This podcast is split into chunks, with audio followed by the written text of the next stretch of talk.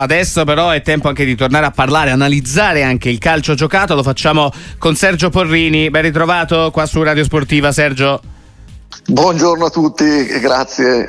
Insieme, insieme, a Sergio Porrini possiamo analizzare veramente tantissimi temi, allenatore, grande difensore, stato, insomma grande bandiera. Eh, tra le altre eh, ci fa piacere Sergio insieme parlare anche di, di, Atalanta. È tornata la grande Atalanta di Gasperini in lotta per la Champions e che può sognare in grande? Eh?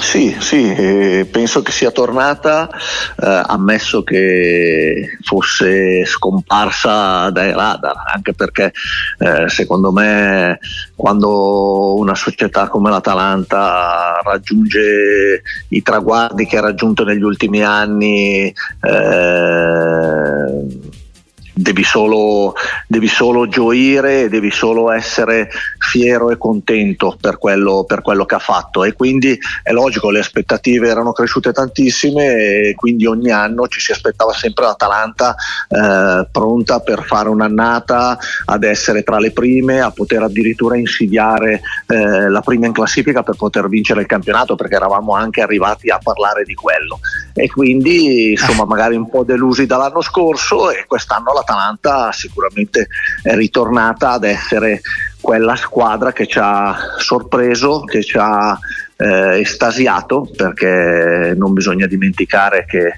arrivò quasi a una finale di Champions e quindi ben, ben, ben, bentornata con giocatori nuovi e con il lavoro continuo e importante di Gasperini che io ho sempre reputato e reputo tuttora il, il fautore di tutti questi grandissimi risultati. E tra l'altro anche mentore di tantissimi grandi allenatori che stanno facendo la fortuna nel nostro, nel nostro campionato. Eh, Sergio Porrini, eh, insieme stiamo analizzando intanto l'Atalanta e quando da allenatore, da giocatore, uno come Sciarde Ketelare fa, posso dire così male al Milan e così bene all'Atalanta, eh, la, verità, la, verità, dove sta? È merito di, di Gasperini, era colpa di De Ketelare prima, è merito di De Ketelare adesso, era colpa di Pioli prima. Perché succede questo?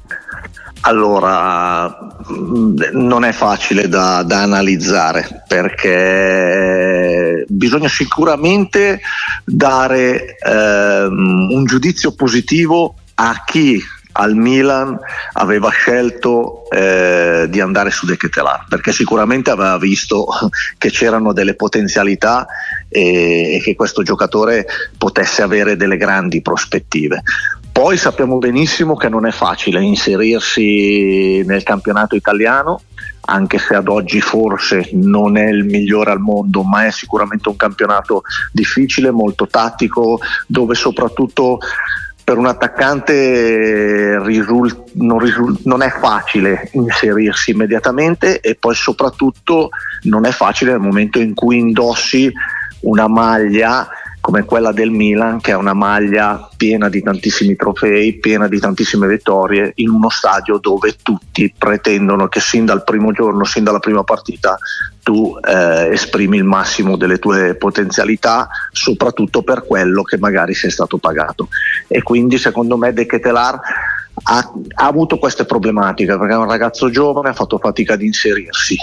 Nel momento in cui eh, vai a mm. Bergamo, trovi un allenatore, secondo me tra i più bravi in assoluto, a far esprimere a qualsiasi singolo, a qualsiasi giocatore all'interno del suo contesto il massimo di se stesso, ecco allora perdi un pochettino di responsabilità perché sicuramente a Bergamo adesso tutti hanno grandi aspettative, ma non è come quando entrare a San Siro mm. e dover decidere e determinare le partite, ecco un po' meno di responsabilità, un po' meno di peso. Forse Porrini il Milan l'ha preso troppo presto, cioè uno come De Ketelare serviva a giocare prima nell'Atalanta per poi giocare nel Milan, il Milan uh, ha, ha preso il giocatore quando ancora non aveva fatto questo step?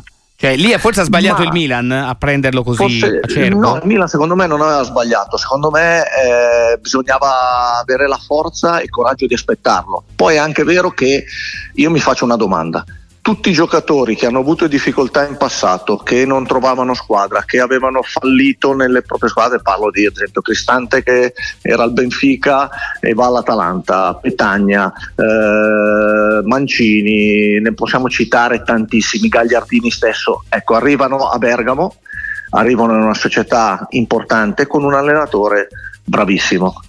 E, e tutti danno più del 100% e tutti ritrovano e fanno vedere quali sono le proprie qualità e diventano tutti uomo mercato poi, quindi forse il Milan ha fatto bene a prenderlo, forse magari Gasperini è quell'allenatore che è in grado di far esprimere a chiunque il massimo di se stesso. E tante piccole sì, cose. Sì, sì, tante piccole cose che poi ci hanno portato a raccontare un giocatore che sicuramente è tra i migliori di questo campionato come Charles Chetelare, Sergio Porrini, ospite qua di Radio Sportiva, ci sta raccontando un po' l'Atalanta, ma non soltanto. Sergio, prima di salutarci ti volevo chiedere qualcosa anche sulla Juventus. Per, la, per lo scudetto, a tuo avviso, è, è finita?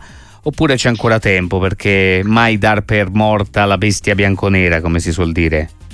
Mai per dar morto la Juventus, mai darla per morta, soprattutto quest'anno che ha ritrovato un pochettino se stessa eh, nel gioco, nel gruppo e vedi proprio una squadra che ci crede. Mm, e poi appunto io aspetterei eh, la primavera e soprattutto eh, l'inizio di nuovo della Champions League che adesso ricomincia e che sappiamo benissimo quanto le competizioni europee possono portare via a livello soprattutto mentale più che fisico delle energie. Quindi l'Atalanta log- eh, la Juventus è logico che non può, non può, darsi per vinta, però è anche vero che questa Inter sta esprimendo un calcio bellissimo, sta giocando eh, a memoria. Eh, siamo tutti, secondo me, estasiati nel momento in cui la vediamo giocare e quindi forse ad oggi eh, solo l'Inter può perdere questo campionato.